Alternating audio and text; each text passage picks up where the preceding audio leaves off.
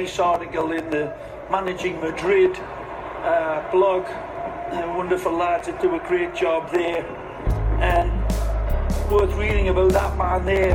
Karim Benzema needs to rest, and the numbers reveal why. It's a good read.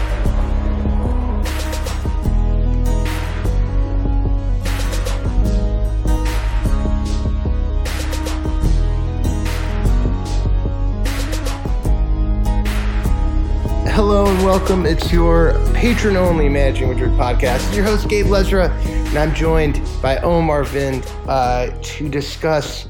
mm, As far as I can tell, um, there's essentially no Real Madrid news for us to discuss because Real Madrid's basically done nothing since the weekend. Yeah, it's been about all the other teams in the Champions League. Four very interesting games over the past couple of days. Um, I guess we can talk about that a little bit. I know our followers would probably be interested in how Barcelona, Atletico Madrid have been doing, and I know. I know some of some of our followers also care about other European teams because we're lovers of football, just not Real Madrid. Yeah. So talk about that for a little bit. So we're gonna jump in. We've got our two main rivals playing uh, two of our other big rivals. So um, four Champions League games to discuss. We'll do them each briefly with a little bit more focus on the ones that impact have maybe a more direct impact on Real Madrid. Um, Barcelona zero, Lyon zero. Um, in Lyon, uh, let's see, uh, Atletico Madrid two, Juventus zero in in Madrid.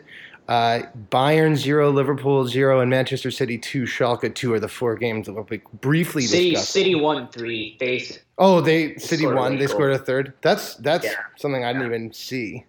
Um, so I also just I just wanted to quickly glance at the tabloids to see what like the new drama they're trying to make about Real Madrid is.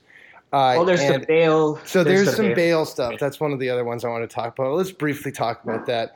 Uh, so the will Real Madrid sell Bale and will they sell Marcelo? That kind of stuff. It's all back, sort of. Um, that had kind of died down in the wake of the Isco drama, I think. Uh, and in the wake of Bale kind of playing well at the beginning of the season and all this stuff. But it's back and forth now that Bale has kind of gone back to um, being marginally injured and occasionally playing bad games and having Vinicius uh, playing so well. And so they have, uh, they're reporting today that Real Madrid's board and all these people are, are very upset with Bale. Also, there was that um, drama involving Thibaut Courtois saying a totally normal thing um, about how every, one day they all went out for dinner and Bale decided to go home early to go to sleep. And Real Madrid, or sorry, the papers went absolutely fucking insane. That's like among the most insane things. They were like, Bale's not integrating into the squad because he wanted to go to sleep earlier. And it's like, you know, that is just incredibly not what they were talking about. But anyway, so the Bale stuff is back a little bit. Um, I have nothing to add other than this is this is just the same bullshit we've had for years, and Bale's still around. So Yeah, I, I mean, there, there are a lot of things I could say about this, um, especially because it. I mean, there's a few things I get like legitimately incensed about because this is sports. Like, yeah, I get depressed. You know, sometimes I'm a little mad, but mostly it's just Sorry, us everybody. doing badly in a game or something, right? And like, that's nothing to get overly worked up Logan! about. But this kind of stuff just disgusts me, quite frankly. Um, some so some people are arguing with me and they're like, "Are you telling me that you know the Spanish press has an agenda against Gareth Bale?" Yes, quite yes, frankly, yes, we are. That's exactly what we're saying. I mean, I I apologize if I wasn't clear enough, but this is 100% a biased agenda. I mean, this is I mean, this is not even coming from me. Lucas Lucas who knows the Spanish media inside out told us told us this years ago. You know, they have their particular agendas. They want Spanish players from the Spanish national team in and someone like Bale, it is just someone they're always going to target. I mean, if you look at the way, I mean, what was even worse about the Courtois whole Courtois story thing was that not only did they try to frame that as, as, as a cultural integration thing, his refusal to integrate in the team, but they tried to phrase it also like like they randomly added in, oh, by the way, Bale doesn't know any Spanish, so you know why is he even here? What is he doing? I mean, it's just it's just such a low blow. I mean, it's like they they honestly do not care like you know whether Bale is correctly culturally integrating or not. They're just taking cheap pot shots at him Yeah. because because he's not Spanish and Yep. he, he, he he doesn't speak Spanish publicly. And and I. I, I really don't have any time for any arguments that are siding with that because if you are, I, I need to be very clear. You're just playing into a very petty agenda against one of our players. Like it's not a valid criticism to say, ah, you know, Bale doesn't really know Spanish. Is he in it? I mean, it, it doesn't fucking matter. I mean, when he scored bicycle kick in the Champions League final against Liverpool, no one cared. It's only when Bale plays poorly that people keep bringing it up, and by doing that, it proves that this is not a critique that is centered around some kind of intelligent comment on cultural integration. It's merely a stick to beat Bale with when he's performing poor- poorly. It's just an extra excuse to pursue an agenda. Yep. So, I mean, if you want to criticize Bale's form, go ahead. I, I personally think Bale hasn't played very well this season. Reasonable people can disagree about that kind of thing, but then going and, and, and, and kind of going on about how Bale doesn't know Spanish. This is why you know he doesn't deserve to be here. He doesn't care. I mean, it's just Aguero doesn't hardly knows any English. He admitted it himself that he's one of the best forwards in in history. I I mean, come on, like just do better with, with your criticism. Don't don't play into the hands of, of, of a really petty agenda being Right. led by the Spanish press. and I don't I don't give you know any I I mean and I think I've said before that it's my opinion that not only is this agenda is this clearly just a low blow stick to to hit Bale with it's also I think likely not entirely even it's not even true that he doesn't speak Spanish but on top of that the Courtois stuff which I, I will also say I have I do not blame Courtois at all for that. He was Yeah. relaying what I saw thought to be a kind of cute story about how yeah I'm like really Spanish. My family's Spanish. I've lived here forever. I like to eat at Spanish times where you go out to eat at 9:30 and you're done by, with dinner by 11:30 and you're home in bed at, at like one.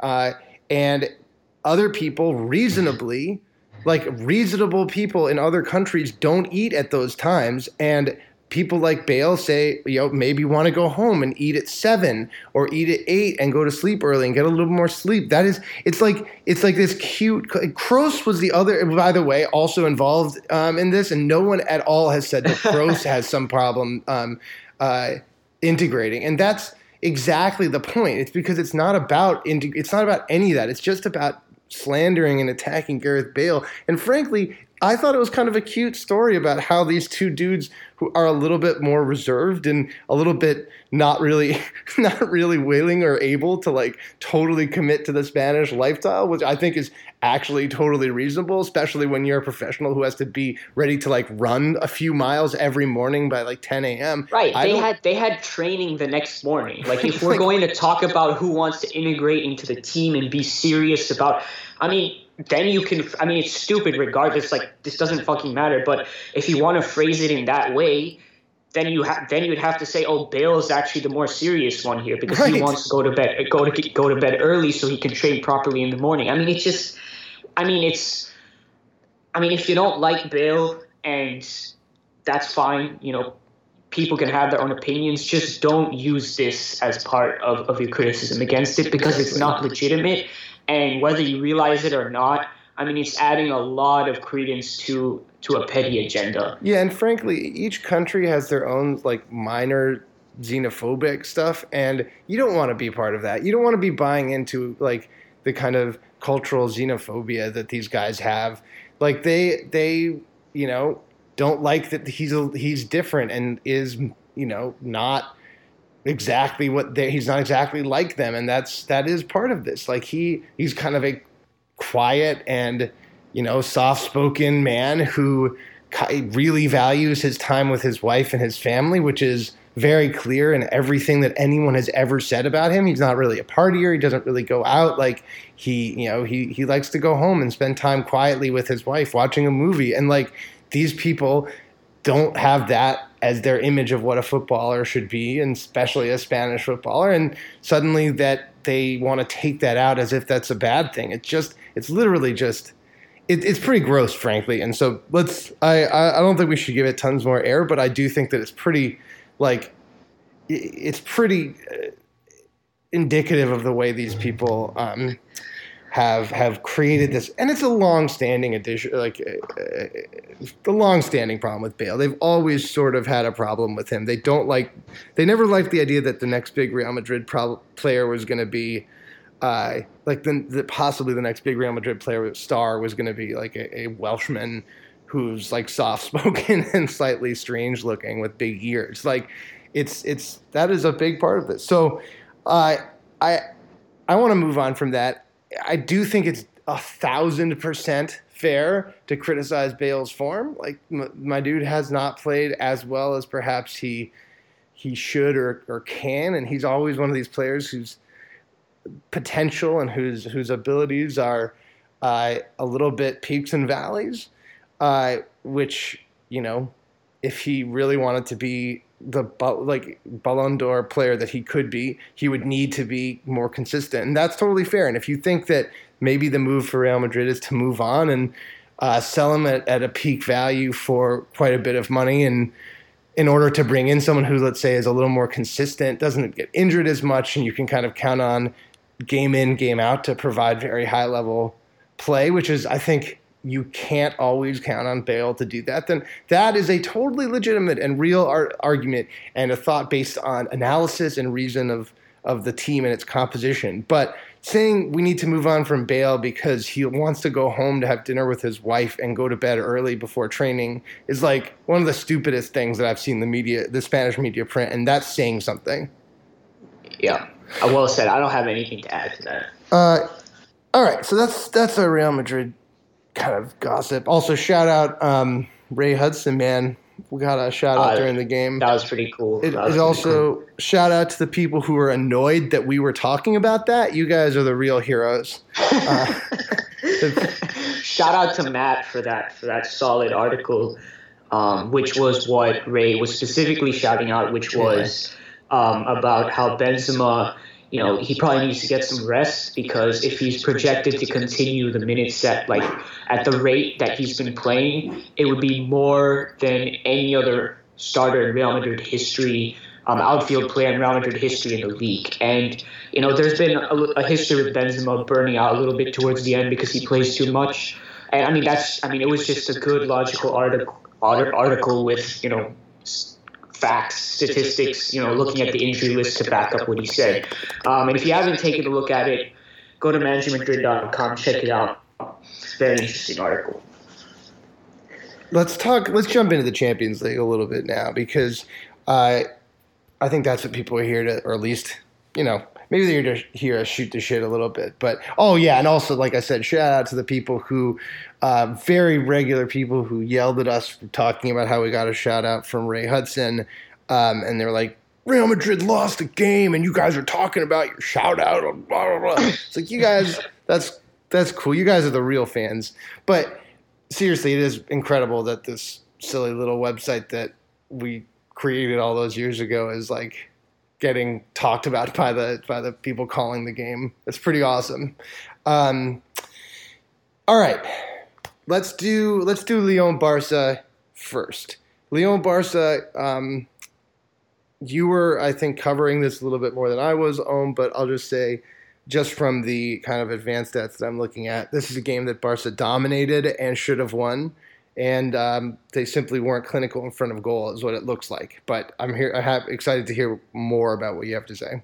So I watched the Liverpool Bayern game, mm. but um, I did talk about the Barca Lyon game with the person covering it and you know other people watching it. I mean, there was the general idea is that yes, Barcelona did dominate this game, um, but there was also the sense that Lyon were playing quite poorly and not up to their level. So the thing with Lyon is that they're a really, really good transition team. They have lots of great, high quality technical attackers. You know, Memphis Depay, um, Nabil Fekir, who was who was not able to play this game, and that was a, that was a huge reason why Lyon weren't able to play that well.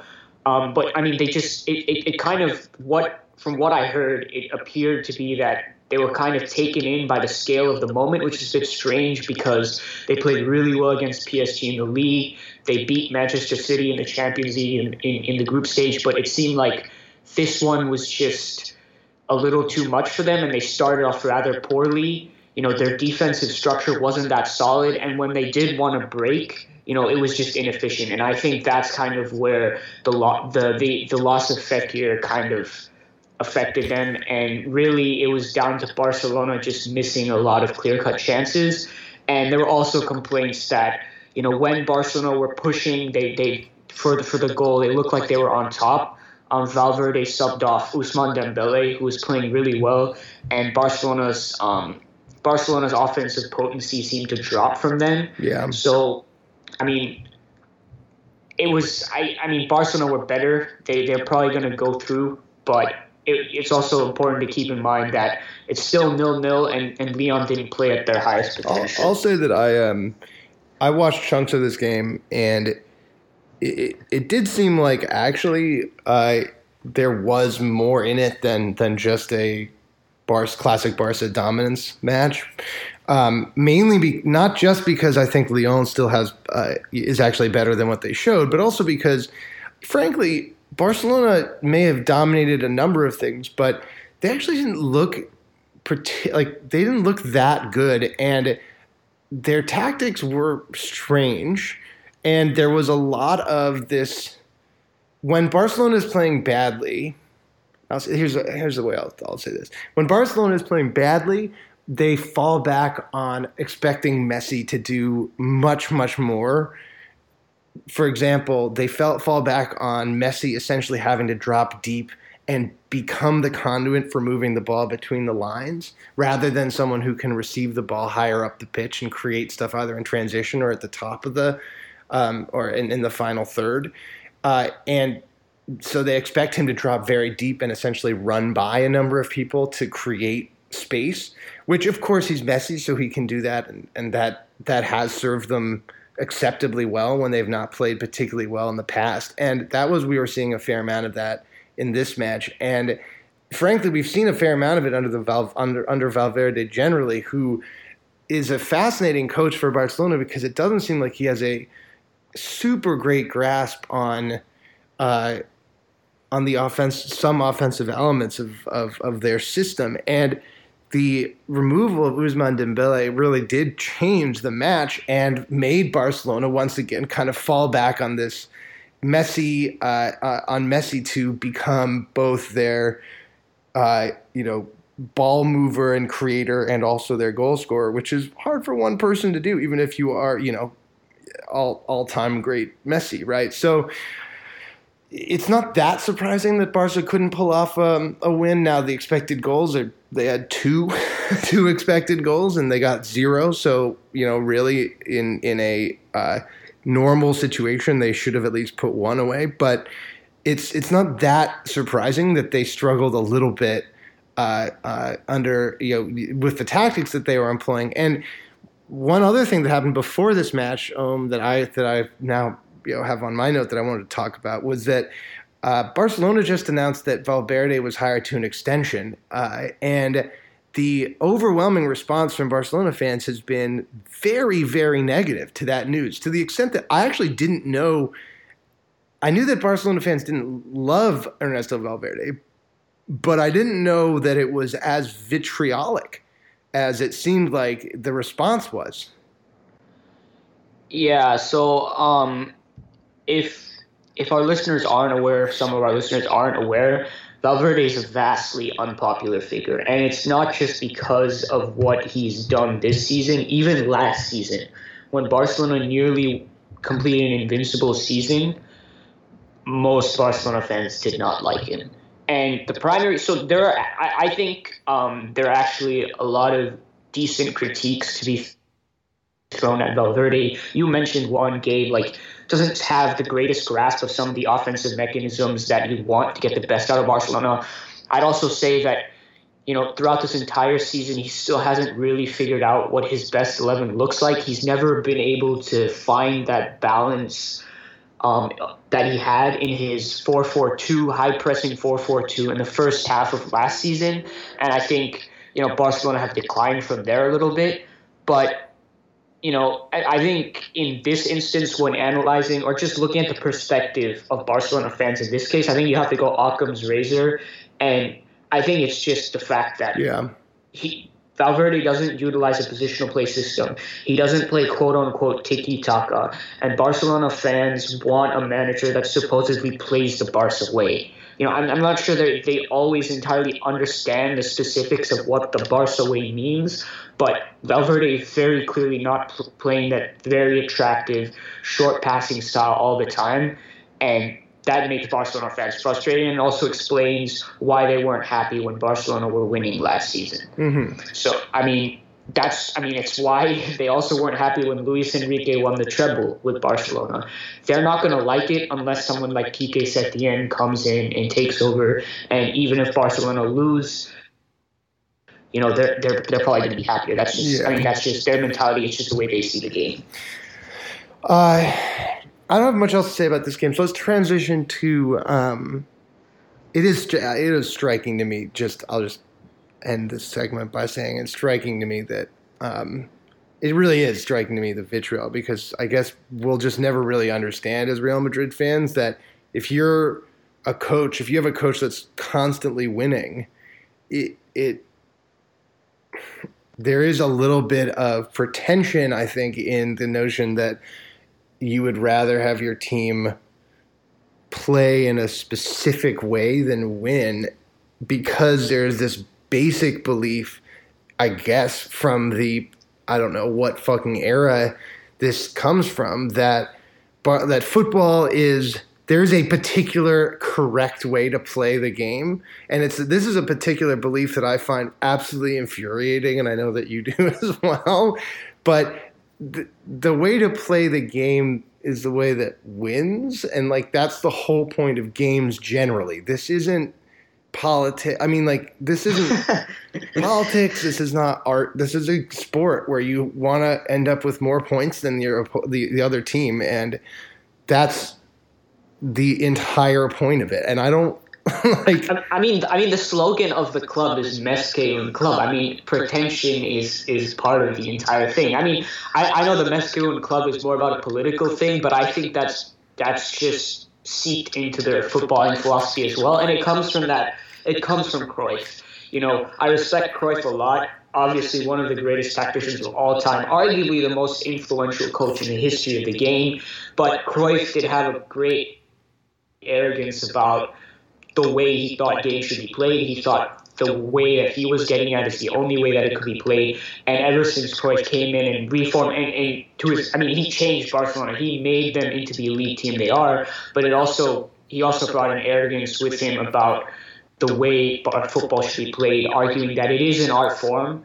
It's not really a sport. It is an art form, and I mean, it's carried ever since. And Yeah. Més que un club has turned from what was once a political slogan to the fans and, and to the philosophy really meaning, okay, we're more than just a football club on the pitch. We have to produce, you know, this certain type of beauty or, or whatever the hell that's supposed to mean. Uh, let's talk about let's talk about Liverpool Bayern. One of the things that I've noticed about uh, about Bayern is their I think pretty noticeable decline as a super club over the last few years, and I don't know how much to, of that to chalk up to the fact that I feel like they've missed on a couple of their important youth signings. I think most notably Renato Sanchez. Uh, do you feel like that's a fair uh, understanding of Bayern that they've kind of declined over the last couple seasons, or do you feel like they um, are just working out some kinks and still have the squad to be an elite, like absolutely elite club? I, I, it's un, it's undeniable that Bayern Munich have, declined. I do think they're still going to win the Bundesliga. Um, main, I mean, mainly because the underlying numbers, you know, greatly favor Bayern. Dortmund, I mean, Dortmund still have a chance, right? Because we're this far into the season, but Dortmund have been overperforming, and they're really playing out of their skin to stay where they are in the table. And I mean, it would have to be they'd have to like pull a Leicester um, essentially to like stay over Bayern because Bayern just has that much superiority, Yeah. even though they are declining. But even giving that, like let's say Bayern, you know, the they they have improved, you know, since the start of the season. That continues all the way to the end. They get the lead. It's still undeniable, like you said, that they have declined. And the main reason I think simply is there's so many issues with Kovac and his tactics and, and all of that, but the main reason is simply the decline in personnel. You know, mm-hmm. Ribery is like 35 years old. Arjen Robben is, is on the wrong side of 30 and he's back with his injury issues. You know, the, the midfield core, like Schweinsteiger was gone a long time ago. I mean, but they saw great players like Kimmich. Kimmich's a fantastic right back. You could argue he's the best in the world right now. Um, you know, Cancelo obviously in that conversation. Carvajal when he's on form. Um, so given that, I kind of expected Liverpool to not blow them away, but definitely score. Mm-hmm. Um, and I thought Bayern managed the game fairly well. Um, especially, I think they managed well against Liverpool's medium-high block, um, which is in my opinion, probably the scariest defensive structure to try to penetrate in world football because you have Salah, Firmino, Mane just kind of hanging around the box, not really pressing, just kind of baiting, baiting yeah. passes into the central midfielders. You know, literally just allowing open passing lanes, and it's so inviting. You, uh, if you if you've never seen Liverpool play before, you'd look at that and be like, "Well, that's stupid." But Bayern didn't fall for it because they, they knew that if you if you pass into those central areas, Salah, Firmino, Mane will just collapse on you from, from behind and force the ball into areas where it can be created turnovers. So Bayern kept playing in wide areas, kept going direct. Um, it made their attack fairly ineffective, but it prevented a lot of dangerous turnovers, and then their defense was strong enough to prevent Liverpool from creating a ton of great chances. So it created essentially a stalemate. And I think nil nil is, is a pretty good scoreline to go back to at the Allianz Arena, and Bayern will probably be happier with how the game went than Liverpool. I mean, the advanced stats indicate that Liverpool ha- that Liverpool had again much the better run of it in terms of just whether on a you know, like a, assuming everything else they uh, uh, you know you would have expected them right in a neutral environment to score I mean, the ex- right. expected goals was two and two point two to to 0.5. So there did there was something that went wrong a little bit with Liverpool. Right. so say. I mean, it was for for Liverpool. It was two periods in the game where they created their chances. Like it was towards the end of the first half and towards the end of the second half. Mm. And the first half was the towards the end of the first half is when they got all of their high quality shots, and they were really two really huge ones. I mean, this is what inflates their XG total. There was one that was a deflected shot that fell to Mane, and he kind of spun around off balance and he sent it way wide. But it was clearly a big chance. Like if if Mane was facing the right way and he was on balance, that was going in. And then the other was like the only time Liverpool actually managed to create something like not not not something lucky like a deflected shot, but like from great build up and intricate play um, when when they played across into the box after a link up between Firmino and Salah and Joel Matip. You know, he, he, he shot he shot he shot wide yeah. post when he really should have put it on target. So I mean, in that sense, right? Like Liverpool should have taken advantage of those situations. But other than those two chances, I never really got the impression that they were particularly threatening to Bayern. I mean, towards the end, because in the second half, they didn't have a single shot until the 80th minute, and then they picked up a bunch of shots from like set pieces and stuff. So it was like in moments they found a way through, but for the vast majority of the game, you know, there wasn't much. It's interesting. This is one of those situations where the advanced stats actually don't tell the whole story because you can rack up expected goals very quickly if you have a number of shots in a short period of time. But when you're analyzing a game, you know, that's why you can't just look at these. You have to understand in when you're talking about who executed you to their game plan well, you have to step back and see when exactly those xG were racked up. So uh, it does. It sounds like to me what you're saying is that you know Bayern actually kind of went into Anfield, which is an incredibly hard place to play, and executed a rather, you know, I mean, a rather good game plan against a very very dangerous Liverpool team. Yeah, exactly. I mean, I think I think you could still fairly say Liverpool probably should have scored one goal simply because of that Mane chance. Like that was that was that was their biggest chance, and and it was it, it was simply a bad finish. Like there there really is no excuses for that. Um, but I think I think Kovac would have taken it right. Like if you told him before the game, you know, you can pretty much neutralize Liverpool, but they'll have one big Mane chance that comes from a deflected shot, and then Liverpool only create one other high quality chance from intricate play. Would you take that? And you know, he might say, "Yeah, I'll take that because I'm I'm coming here kind of trying to play for the draw." Because Bayern, I mean, so, so the thing with approaching Liverpool as a big team is they're they're going to play in that medium high block all the time, trying to bait you into playing into those central areas. And so, if you're a team like Bayern, like City, that's used to playing out from the back, there's not really much you can do. I mean, you can pass it into wide areas. So if you lose the ball, it goes out for a throw-in instead of like a counter attack and all of that. The only thing you can really do is try to affect Liverpool with your own defensive strategy. Uh, now there are ways to go direct and, and stuff like that, which are probably better. But most big, most of the so-called bigger teams aren't really built to play that way. Um, so if, if you're a Bayern Munich who has inferior talent but is used to playing a particular way, I think approaching things the way that Kovac did, which is just being really cautious and build up and then having a good defensive plan, is probably the best way that you can look to to, to tackle Liverpool. It, it does seem like Bayern has not managed to convert their or has not converted their young talent to high end elite attack like their young attacking talent to high end elite players. And that what I mean by that is there needs to be a certain amount of squad turnover um, when your players like if you want to be a very elite team, you can't keep running out a 35 year old Ribery.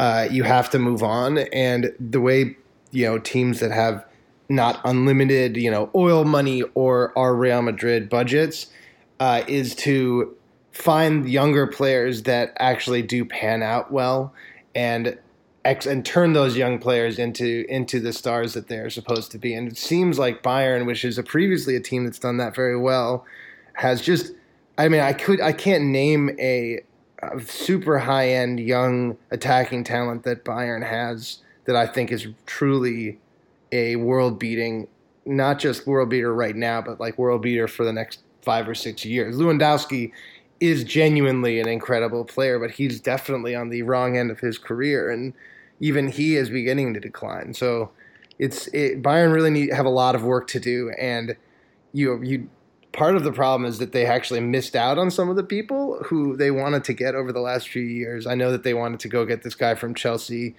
Um, uh, and they were also in the Pulisic sweepstakes. All these people could be very high end attacking players.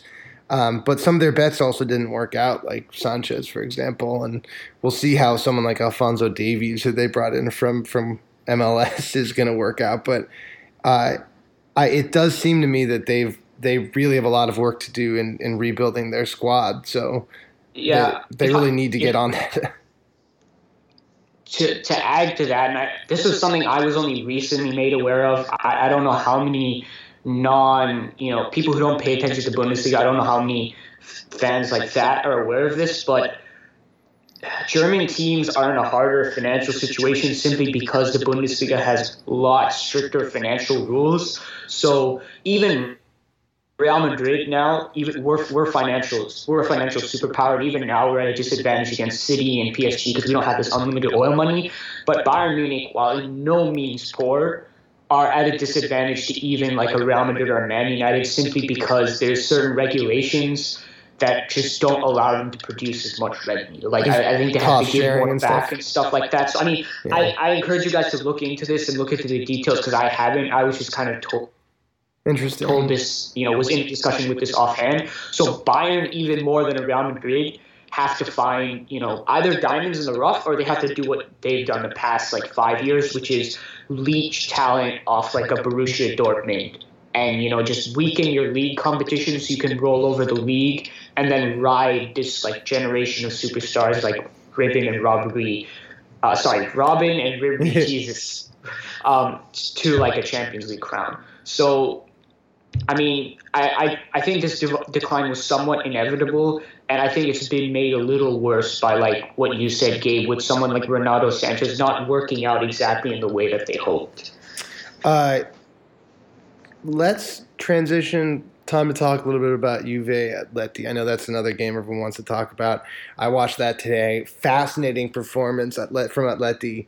I don't think almost anyone would have expected this match to go the way it did, given that Atleti has been struggling mightily recently and, and have produced some truly bad performances.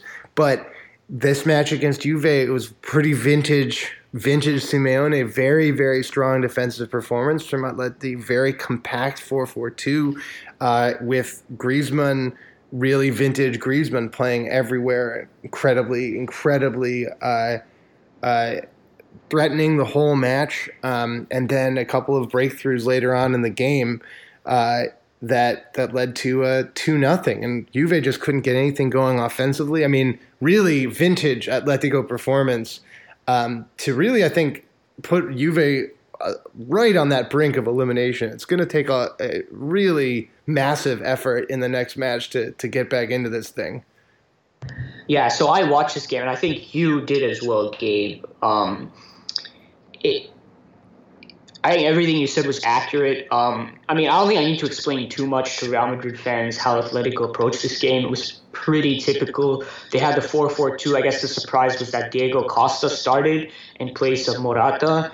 Um, you know, they, they scored off two set pieces. You know, they they did press a bit like like like they tend to do in some of the bigger games to try to take the initiative, especially when they're at the Wanda. And they essentially, I mean, they, they defended fairly well and they ended up getting a result off set pieces. Sounds fairly typical. Um, but I, and I think, they, so you, you think of that and, and just realize that Atleti did all of that, what they usually do at a much higher level because they were more fired up and all of that they usually perform in the Champions League. But I think we also need to emphasize that I think Massimiliano Allegri approached this game all wrong. Um, there are very few times where I feel like Allegri gets the big games wrong, where he misjudges things like this. You know, one of those times was I think the Champions League final against Real Madrid, um, and the first leg versus Real Madrid um, in last season's Champions League. And then I think he got it wrong today because I think Allegri thought that he could outgrind Atletico Madrid and beat them that way rather than trying to outplay them. And I can understand that if this is different versions of Atleti but this is one of the versions of Atleti where it's easiest to outplay. And I say this in a relative sense, obviously, because it's never easy to play against Atletico Madrid. And I just don't think he played to the team's strength. With Ronaldo coming in, Juventus have become a much better team playing on the front foot. And they've also become a little more susceptible on the counter attack because there's a lot greater fluidity. So I think I think he made a mistake in the way they approached it, and also by not starting João Cancelo. If you're yeah. if you're trying to break down Atleti and your primary strategy is to cross, which it is for Juventus since Ronaldo has joined, you need your best wide creator on the field. And I cannot emphasize this enough. João Cancelo is by far the best offensive fullback in the league. Right, right back in, in the world right now. Maybe even fullback in the world right now, just from a pure offensive standpoint. And I think the reason Allegri went with De Sciglio is because he's like, okay, Cancelo isn't great defensively. And I also heard some rumors about Pjanic maybe being ill because of the flu or something, and he started the game, so he's like, okay, I want to protect that way. But it became clear after the first half that what it essentially ensued was like an even game, and in this even encounter where not many chances are being created, Atleti looked likelier to be the team that won, and that's what manifested in the second half. Simeone realized what Allegri was trying to do, actually asked Atletico Madrid to go on the front foot and Juventus couldn't handle it. And you know, not only did they concede, you know, set pieces, they also conceded a goal that was ruled off because Morata supposedly pushed, you know, a defender down. It was it was a bit of a shaky call, and then they also conceded other open play chances. Yeah.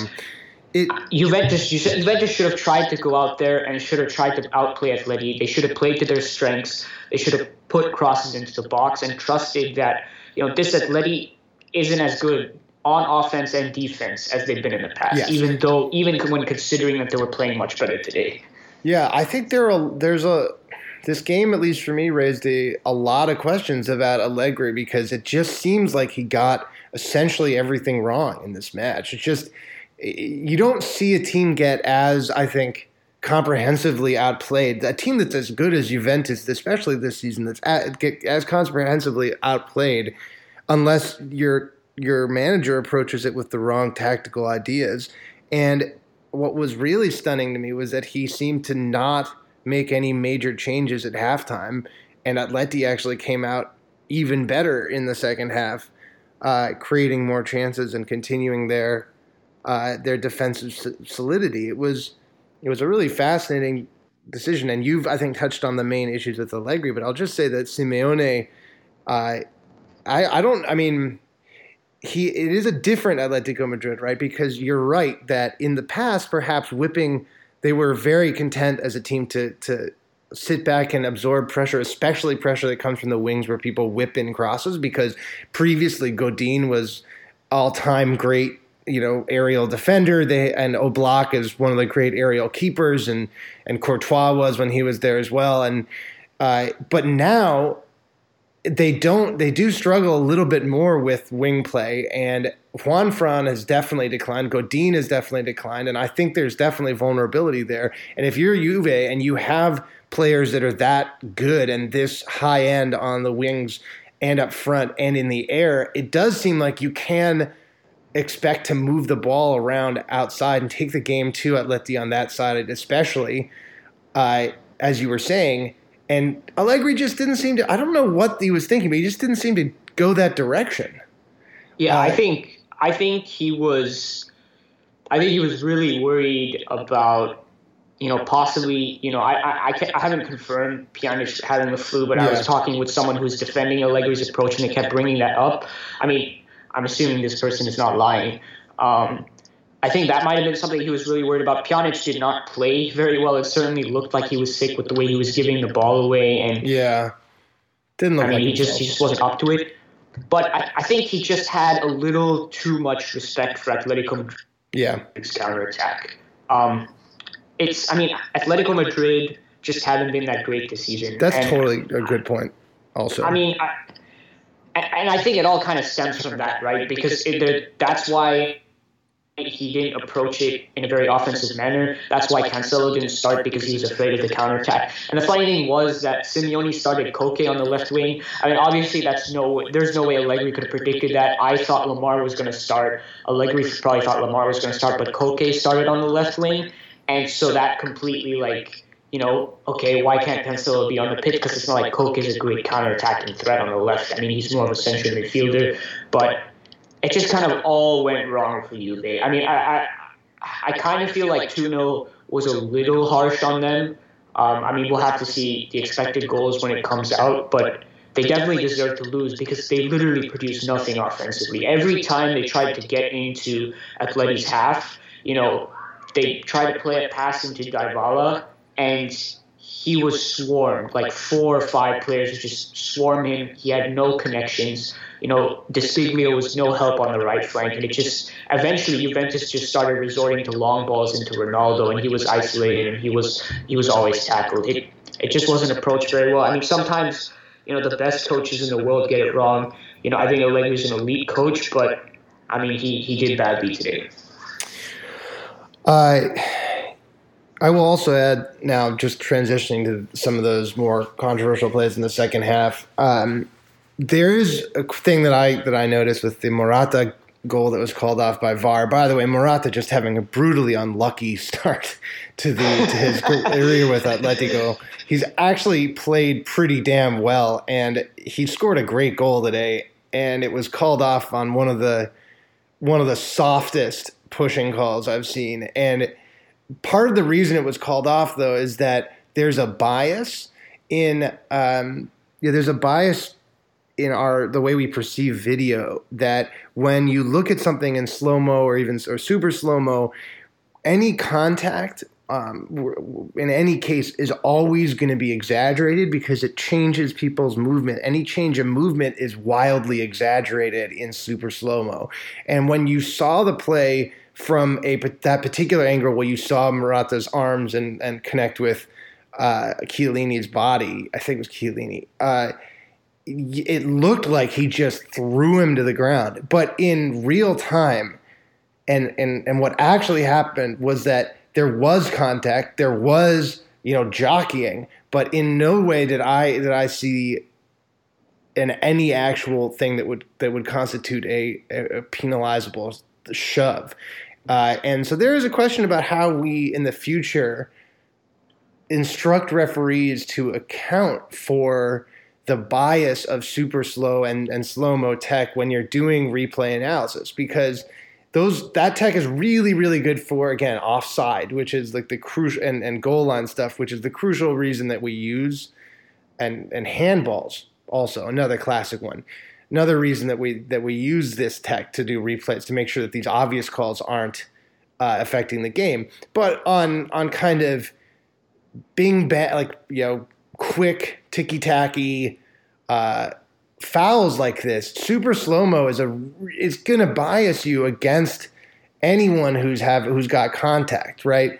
So we, I think there is a, a, conversation to be had, and not perhaps right now, but it's not something to for, we shouldn't forget that this will bias you, and maybe we should explain to referees that you're going to get that there is some bias and try to train them to respond appropriately to that bias that they're going to have when they see something in, in super slow.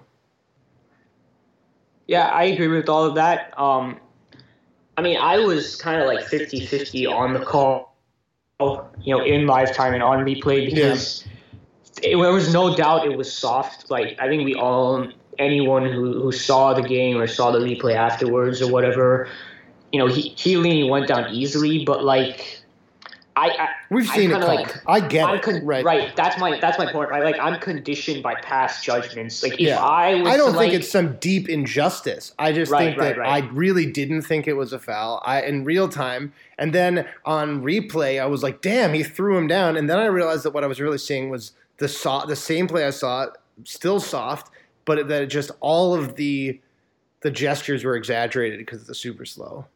Speaking of, you know, VAR and, and referees and all of this, um, Rafael Hernandez, you know, pretty big Barcelona person on Twitter, um, you know, a journalist, as he likes to call himself.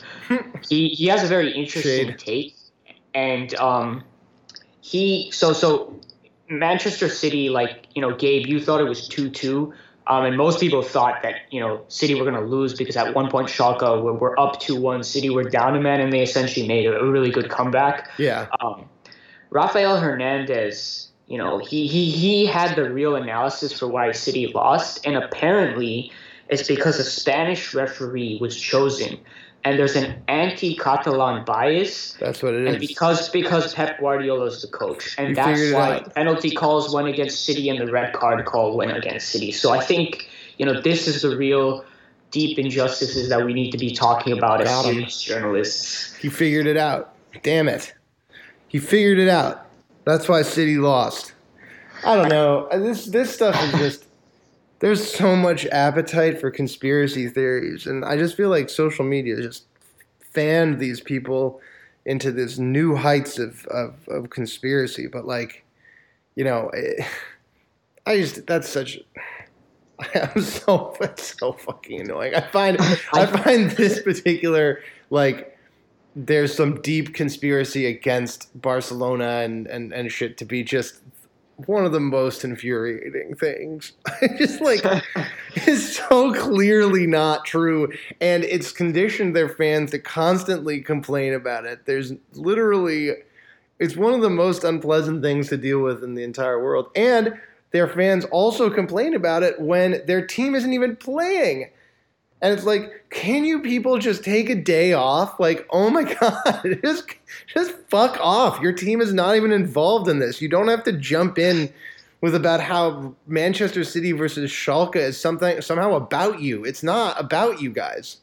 To be fair, it. Madrid fans do have. Oh my god. Know, we, we all do it, right? But I just thought that was particularly absurd and worth mentioning, you know, because this this podcast is all about it. It's also about a bit of levity. It's not just all about the serious stuff. Um, I, don't, I, don't, I don't know if you want to use that to transition into mentioning the Schalke City game a little bit. Um, I mean, I don't have that much to say because I didn't watch it. I didn't watch it, so. So I mean, if you want to mention more things about the Juve Atletico game, it's not like you're holding yeah. up like a, a, really intense discussion we're going to have about Schalke. no, we're not. Uh, I don't have anything to say about the Schalke City game um, other than so, that at one point City were losing and then they scored in minute 85 and then 90. So right. I mean, I'll just I'll just give like so essentially it was Aguero scored and then and Schalke had two penalty calls. Some say it was very controversial. Some say it isn't. I, I mean, I don't know. You can go and see the replays and stuff and decide for yourself. But it, it wasn't just the fact that Schalke got penalties and were ahead of City, but in that half, it looked like Pep Guardiola had gotten his tactics away in the Champions League wrong again. City weren't creating a lot. And then in the second half, when Otamendi got sent off for a second yellow card, it really looked like the nail in the coffin. And they're like, you know, this is it. Pep Guardiola has has failed in the in another away game in the Champions League. How is City going to recover? Um, they recovered by Leroy Sané coming off the bench, scoring a gorgeous free kick, and then at the very very end of the game, Ederson played a, a beautiful long ball. Um, Sterling won a shoulder to shoulder duel, and you know he, he had a neat finish past the keeper. The keeper's positioning was rather suspect, and so City kind of got away with it in the end. Yeah. But um, Schalke also kind of like after after the red card, they went into a shell and they stopped playing, and that's probably what what did them in. Like I mean, it was it's risk management, right? But I think today's Champions League games were kind of a case showing where if you go too conservative, if you respect the opponent a little too much, it can end up costing you. Yeah, it happened in different ways with Juventus and Schalke, but the other team ended up winning because of that. That's a really. I mean, I, I just want to go back to that with Juve. I just think that's such a good take, and they're. I mean, that is what it, it was a it was a, a falta de ambición. I mean, that's what it was. There's no ambition there from Juve to come out and and and it seemed like I mean I haven't I actually haven't followed Juve super closely, but it just feel like they weren't playing their game. And Juve has a has sort of a game plan that's worked really well for them this season, and they came out and tried to change it a little bit to respond to what they saw thought of as Atletico's devastating counterattack and all this stuff. And reality, Atletico really don't I don't have that good a counterattack, but Juve made them look better than they actually are, which is quite a quite a feat.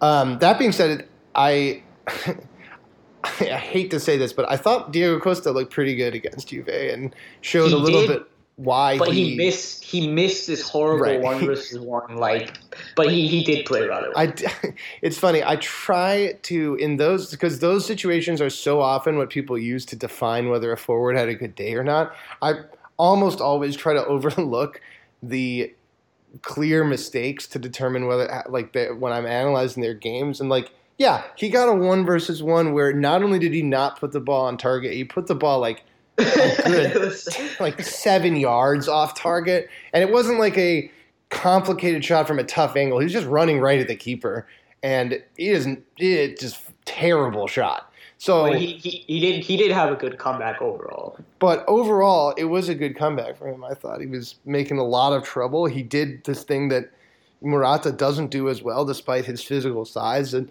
get that ball. Like what what Costa did really well for Spain, and what he does really well for Spain, he was doing a little bit you know, well for Atleti, which is receiving long balls high up the pitch and and holding the ball and finding runners and, and, and you know kind of causing trouble and and also also shit housing and also had, yeah fighting with people and, and diving and all that shit that he does to mix which he which he did which he did all of that this game versus Juve. I mean there was what I think was a legitimate foul, but he definitely embellished contact, and there was that was kind of like the penalty controversy for Atleti. Was it wasn't a penalty because no, it was outside no the box at the outside end of the, the day, but that was kind of Diego Costa making more of the contact than necessary, and then he was arguing with the defenders. He got a yellow card for shouting at the ref. Like yeah. that's all stuff that just Costa is just a master. But and but that's and I, I have a, a certain level of respect for that actually because I do think it really does get into the heads of some of these people when when you're a player that's doing that constantly. It's hard to play your game when you're constantly getting nicked and punched and beaten up by and, and having this dirty ass guy, you know, doing his dirty ass shit to you. It's way to get in people's heads. And it is a vintage Diego Costa thing, and it's why so many people hate him, why he's so so hateable and why he's such a villain. But it's not you know, he's not the only one that does it. I mean, Real Madrid has Sergio Ramos, who doesn't quite have the same level of overt villainy, but he definitely does have a same. Liverpool fans beg to disagree, Gabe. Oh, right. They still well, forgotten the grave injustice against Mohamed Salah. injustice of that incredibly unfair tackle that clearly cost them their only chance to win the Champions League ever. I don't know this. Uh, let's go to questions because we have a couple of questions. Um, Ross Cabrera asks us um, about Marcelo. He says, "Hey guys, just trying to get my thoughts on this uh, after the passions has subsided. For me, Marcelo is a problem right now. Not in he's not in position defensively and doesn't do enough to stop crosses. Frustrating how little he tries. Not good enough for this badge. Let, led to two goals versus Girona and many others this season. On the other hand, he can be so shit hot going forward." But if he's almost worth conceding a goal per match right now, is it worth it? Especially given Reguilon. Um, should we play him more forward, try to recover his form, fitness, confidence without risk? Right now, he's a risk. Don't like the news of him going to the board. Needs to grow up and take responsibility.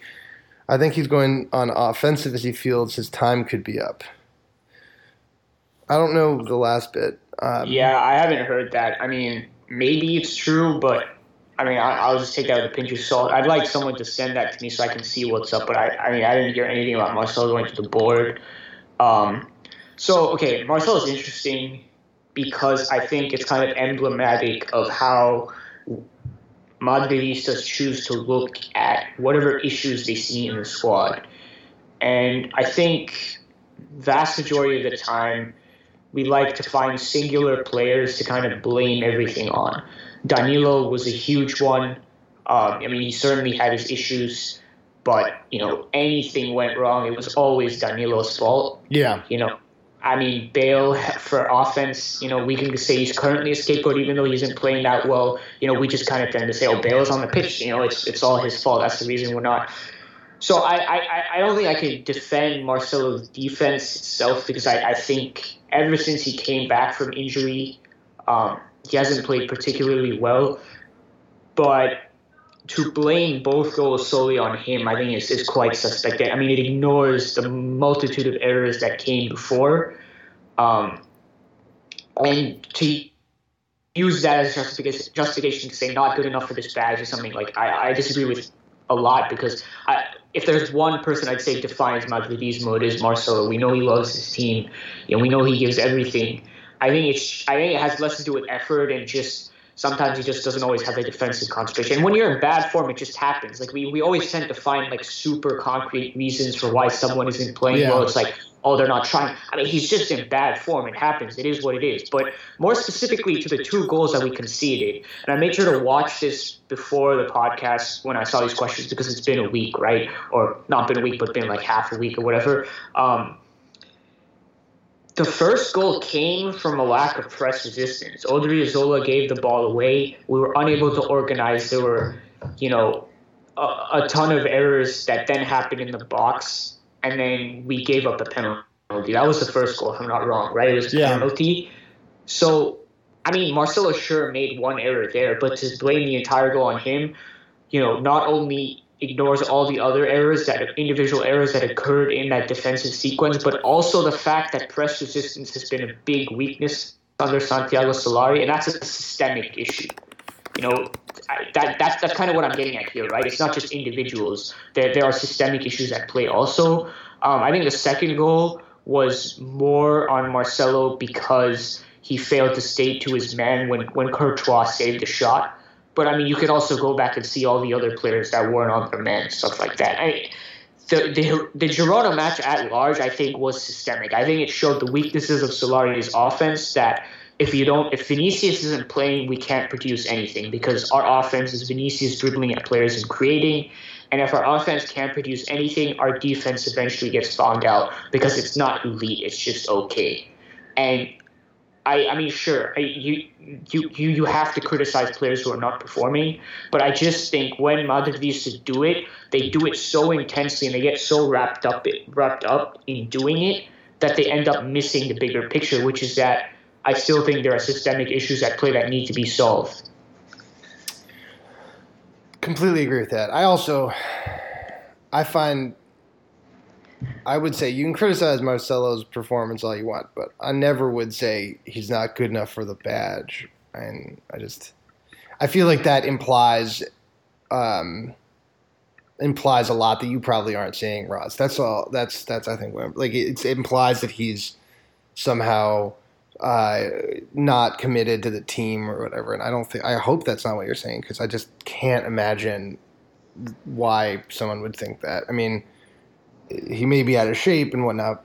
Maybe he's not not maybe giving the defensive effort he, he needs to be to, to to be all the way back. But man, it's I just that's it's the the problem is not that he doesn't care about the team or not good enough for the badge. um, in terms of how to fix him, and there there is just a period of time we're gonna have to wait a little bit. I mean, frankly, he's uh, it's and it's worth waiting to make and working with him to make sure that he can get back because he's that good. His someone offense cer- is that someone good. certainly agrees with you. Logan Logan does agree with me. Um, uh, let's. I, I would. I, I, think it's. I mean, it's not exactly like a Modric situation, right? But just kind of think of it in that way. We waited literally half a season for Modric to come into form, and a lot of people were just like, I mean, we need to get rid of him." Maybe I, I mean, there's still a solid argument given his age, but like considering, you know, his COVID is coming back, all of that, we have to reconsider. But now we're like, oh, our entire team is transformed now that Modric is back to his best self. I think we shouldn't forget the fact that Marcelo is the greatest offensive force from the left fullback position the world has ever seen. Yes. So, I mean, that is worth waiting around for. And also, um, just to emphasize that he was so good at the beginning of this season that the yep. people who are saying this is it for him, it's over, are.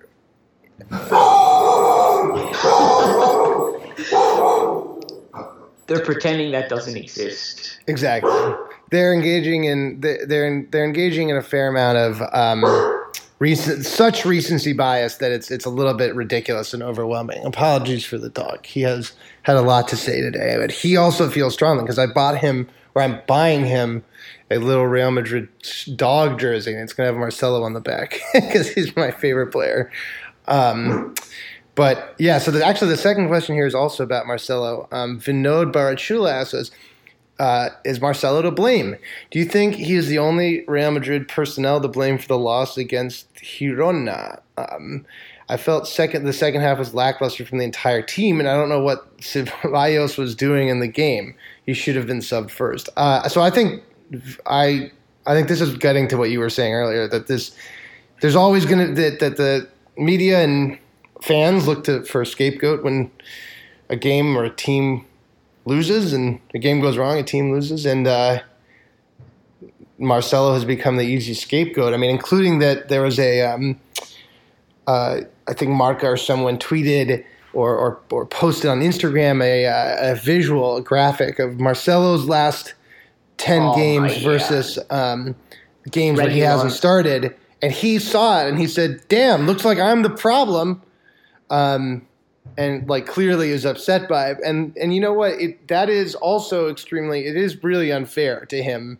I just, it, you win and lose as a team. Sure, he he has not. I don't. No one is defending his current defensive form, but it he is to be to have him be the scapegoat is infuriating, and just because like there are uh, there are many other players, they're not even there are other. He's not the classic Real Madrid scapegoat, and it's weird that they've decided that he's the guy to go now. And maybe well, it's because there's a well, young in, Spanish player coming up behind him fi- finally. Right, he's in front of Reguilon, a young Spanish player who is playing very well, and so now it's time for Marcelo to go. I mean, so again, and I don't think there's really anything particularly malicious about Madridistas criticizing Marcelo. I just think it's just people's honest takes. It's it's a way a lot of people, yes. you know, ha- have criticized. But again, I would be so like. I, I don't think there's like guilt by association or anything. There's obviously some things that like these reporters from Marca and AS are going to say that would be correct. But I would be wary when like line for line almost you're agreeing with like their kind of critiques.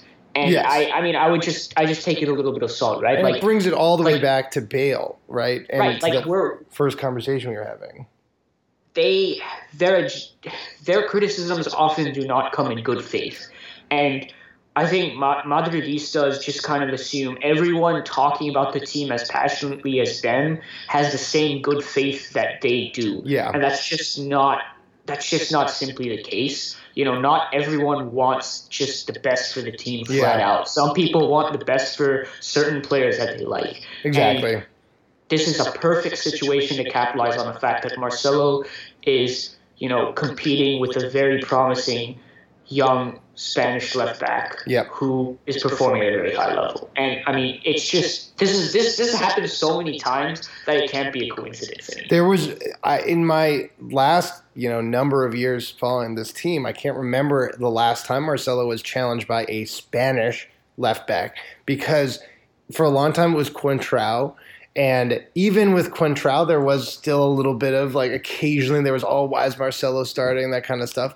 But really, there was not a concerted thing. Now, suddenly, there there's a young Spanish left back that's playing well that that does appear to be a possibility to be the Marcelo's um, replacement in the future. It could be him. It could be Achraf. And I bet you anything should Achraf come back and start playing in that position, there will be a similar campaign against him.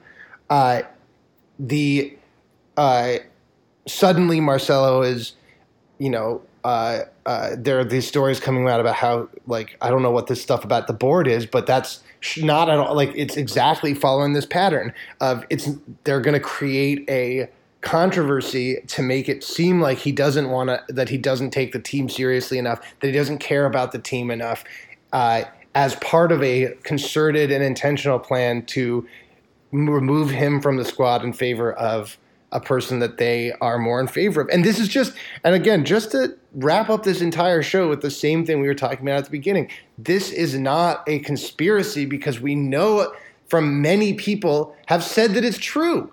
And that is what is what really gets me about some of this stuff. It's like it, it is infuriating that this uh, that that that this is true and that we we have been some of the only people to call it out, and we've been calling it out constantly for a long time.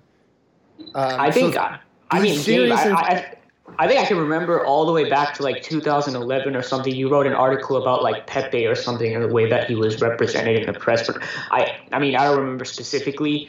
But yeah, we, I mean, we, we we've been talking about this a long time. I think an interesting thing to note. You you brought up Coentrao, and so Reguilon has been playing really well, right? Like nobody debates that. That's Yeah. still nowhere at close to the level peak Fabio Coentrao was at. I think we forget how good Coentrao was. Yes. Coentrao had a much more legitimate claim to starting over Marcelo than Reguilon currently has, and that's no knock on Reguilon.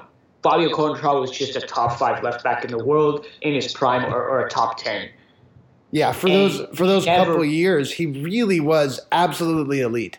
we never saw this kind of pressure and anger, you know, in the press about the injustice of Marcelo, uh, who consistently started over Coentrao, because it's not good faith. If it was good faith, we would have seen more pressure at that time for Coentrao to start because he had a stronger case. Because Coentrao, you know, he was better than Reguilon offensively and also better defensively and clearly better than Marcelo defensively. And, and we just never saw it in the same way because this is not happening in good faith. And we don't see. So if you look at some of the other positions where the players are keeping out younger Spanish talent, you don't see the same concerted effort because the players are in incredibly good form and they are the best of all time, right? Like there's not a loud call, right, to bench Modric or Kroos in favor of uh, uh, in favor of Ceballos right? Because Modric and Kroos are so good, and because they they are currently playing really well and have played at this absolutely Ballon d'Or level for the last few years. So And also, the- Ceballos has had a big role in the team this season. right. It, it, but whenever there is this situation where you have a slightly underperforming foreign star and an up and coming Spanish player who is getting his minutes, I mean, my favorite example of this, Om, is the first year that Real Madrid had OG Ronaldo on the team. That was Mhm. 03, Yeah. 02, 02, 03.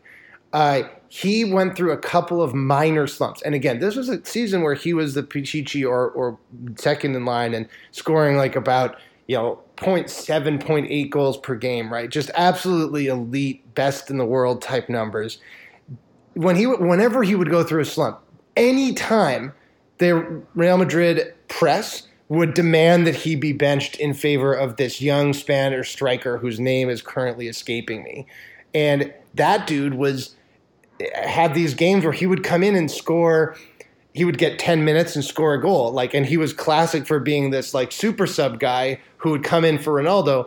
And the, the it was constantly constantly calling for Ronaldo to be benched. Ronaldo right? Like this is and then as soon as you know that guy was sold or loaned out or whatever, the the bench Ronaldo stuff chorus stopped, even though Real Madrid had acquired someone like Michael Owen and other these people that were arguably And Ronaldo's form declined after that, relative to what he performed because of injuries and all of that. Right.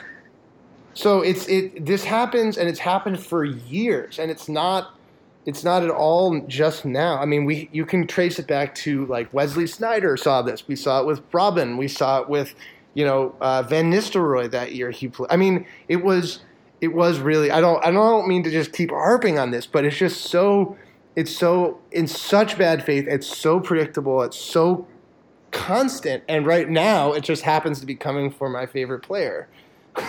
so I'm gonna, I'm gonna yell about it.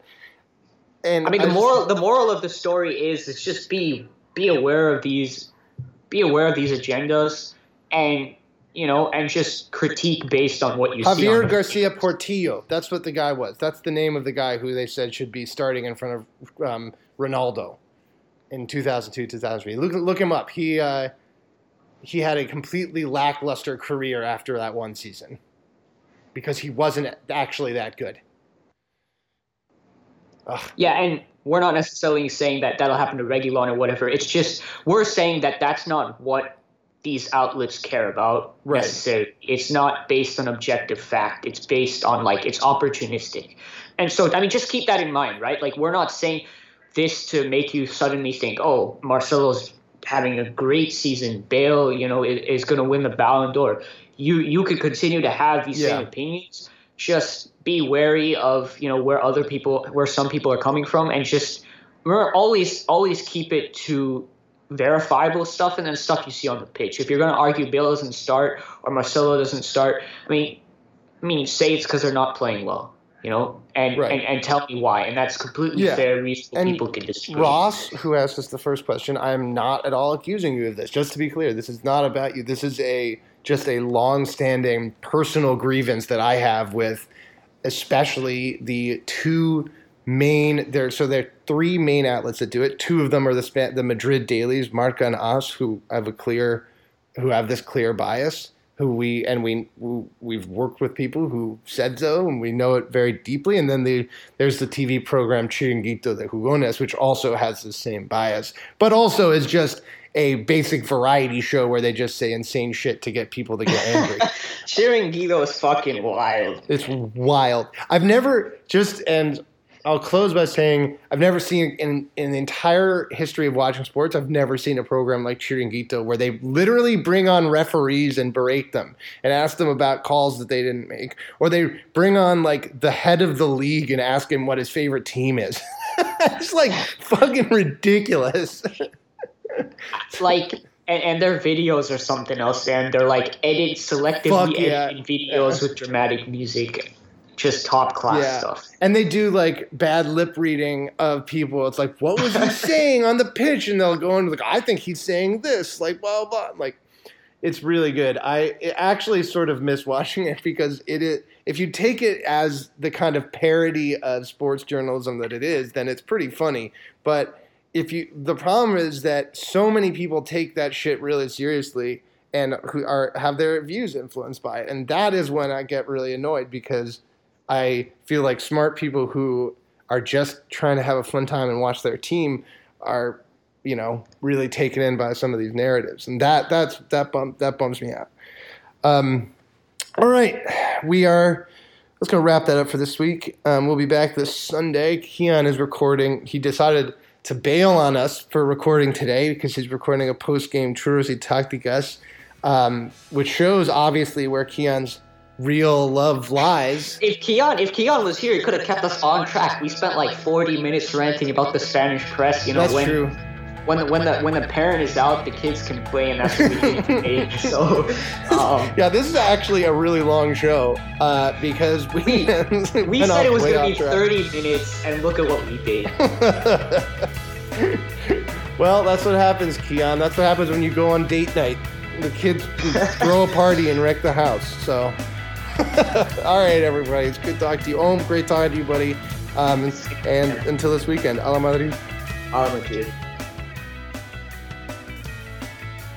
wonderful article in on the Managing Madrid blog website uh, states that, that Benzema keeps on projecting the minutes that he's played because it will rack up to an amount of minutes by the end of the season that no other single player in Real Madrid's history has played in a single competition. Nobody, including Cristiano Ronaldo.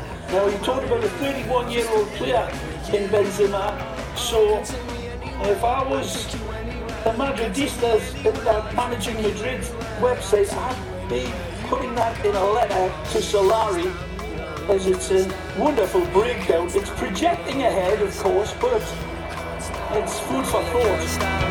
You can't stand me now. You can't stand me now. Are we enough to keep it together? Or do we just keep on pretending and hope our luck is never ending? Or you tried to pull the wool, I wasn't feeling too clever.